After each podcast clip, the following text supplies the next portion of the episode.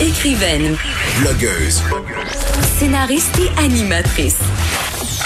Geneviève Peterson. La Wonder Woman de Cube Radio.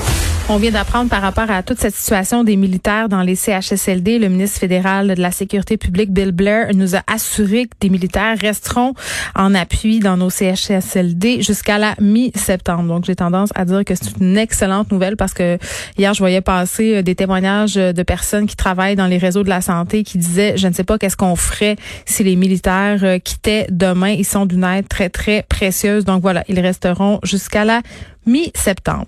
Parlons euh, du dossier de la baleine. J'en ai pas encore parlé cette semaine. Je me suis retenue très très longtemps euh, parce que je sais pas en bonne fille du Saguenay qui a été en contact beaucoup avec les baleines euh, parce que bon, Tadoussac c'est près d'où j'habitais parce qu'elle venait aussi près de chez moi à Saint-Fulgence, parfois descendait à certaines périodes de l'année. C'était clair que pour moi, l'avenue de ce cétacé là à Montréal, c'était pas une bonne nouvelle. C'est-à-dire, je me disais, c'est impossible que cette baleine-là euh, ne soit pas désorientée, ne soit pas perdue. Je trouvais que c'était le symbole, puis je suis pas la seule, là, complètement surréaliste du fait que ça ne va pas si bien que ça et que ça ne va pas si bien aller que ça.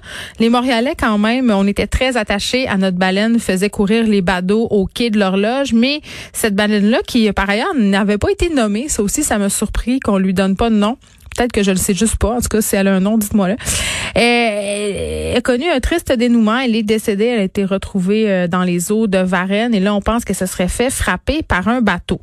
Bon, euh, ça, c'est pour cette baleine qui nous a vraiment... Euh, frapper l'imaginaire euh, en plein.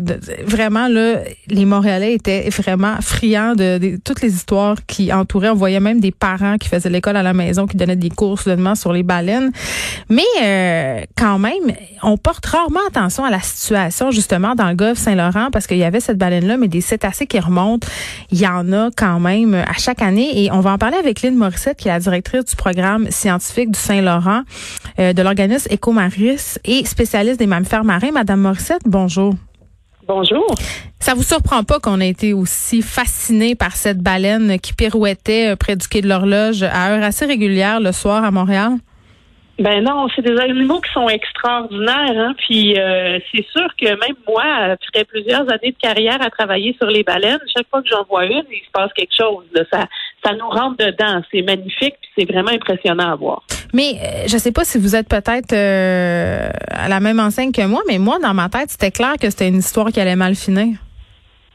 Ben, en fait, moi, j'ai toujours eu un côté pas mal optimiste dans la vie. Euh, je savais que c'était pas normal. Ben, c'est ça. Mais euh, de là, ça, arrive des animaux qui sont pas où ils seraient supposés être. Hmm. Séquence c'est des erreurs de parcours. Celui-là, c'est un jeune.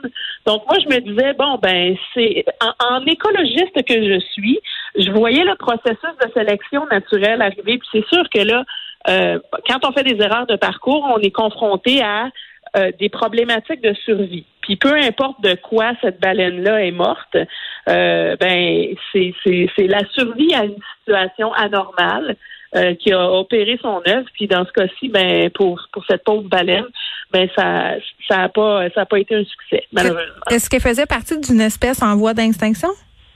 Non, les baleines à bosse euh, dans l'Atlantique sont pas une espèce en voie de disparition. C'est une espèce euh, qui va de mieux en mieux à force d'efforts de conservation puis de, de, collaboration pour les protéger.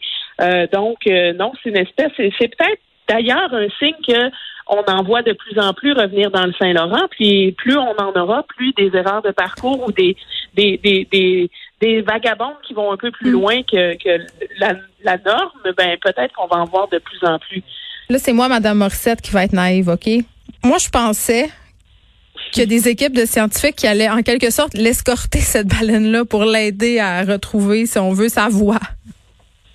Ben c'est euh, c'est pas naïf, c'est une, une, solution qui qui peut être envisagée, mais c'est pas euh, comme un dauphin ou un beluga. On peut pas vraiment mettre ça sur une civière ou dans un camion puis faire une translocation vers quelque part d'autre. Non, parce que c'est très très gros. Là. On l'a vu là sur les images quand ils l'ont extrait de l'eau. Là, c'est impressionnant. Euh, c'est 17 tonnes.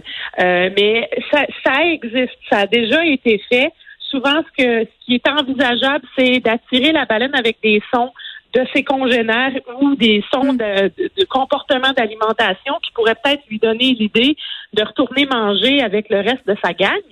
Euh, dans ce cas-ci, l'équipe d'experts qui était sur place et qui prenait les décisions euh, a pris euh, la décision de lui laisser le plus d'espace possible, puis laisser la nature puis ses comportements naturels suivre leur cours. Parce qu'elle est en bonne santé. C'est ça. Elle était en excellente santé. Et puis, le mieux qu'on pouvait faire, c'était vraiment d'éviter les interactions avec les humains puis lui laisser le plus d'espace possible.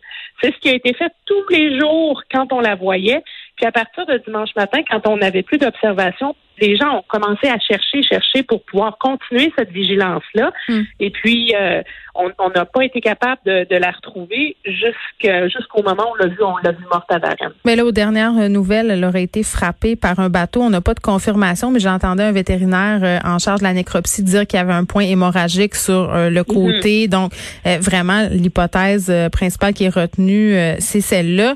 Là, on parle de, de cette baleine-là, mais dans un article que j'ai lu où vous vous êtes cité dans le devoir, vous dites que dans, le Saint-Laurent, il y en a plein des cétacés et que ces cétacés-là, euh, ça leur arrive régulièrement euh, de se frapper avec des bateaux. Euh, ils sont confus aussi à cause des sons de ces bateaux-là. il y a la pollution aussi. Donc, c'est pas rose nécessairement dans le Saint-Laurent pour nos cétacés. Non, puis je vous dirais que pour les bateaux, en général, il y a une collaboration extraordinaire avec les, les pilotes de navires, les capitaines de navires, les armateurs aussi qui opèrent ces gros bateaux-là euh, pour essayer de réduire leur impact au minimum.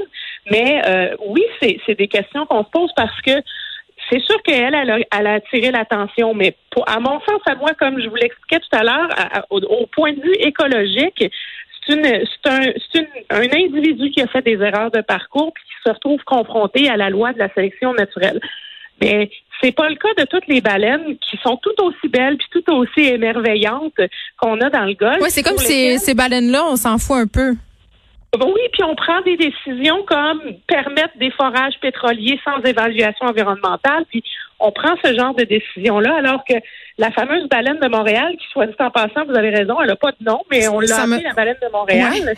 Ben, elle, on a été capable de se coordonner en tant qu'humain pour surveiller et s'assurer qu'elle avait de l'espace. On a vraiment fait un bon travail. Ben, il faudrait prendre ça comme leçon, de se dire on est capable de travailler ensemble pour essayer de donner les meilleures chances possibles à toutes les baleines puis à l'écosystème du Saint-Laurent. Pas juste celle-là parce qu'elle, c'est un cas d'exception. Mais en même temps, ça peut-être que ça va nous permettre justement de sensibiliser la population à la fragilité de ces écosystèmes-là? C'est clair. Euh, le commandant Cousteau disait on protège ce qu'on aime puis on aime ce qu'on connaît. Donc cette baleine-là, ben un des legs qu'elle aura eu, c'est d'être une fabuleuse vitrine à la beauté des espèces marines qu'on a chez nous, puis à l'importance de les protéger. Ben, c'est peut-être la leçon qu'on va pouvoir tirer de la mort de cette baleine-là, mais c'est quand même assez paradoxal. Euh, qu'on soit si peu au courant de la situation des cétacés dans le Saint-Laurent, alors que quand même l'industrie touristique autour de la baleine au Québec, c'est quelque chose de florissant. Il y a plusieurs régions qui s'appuient euh, sur ça.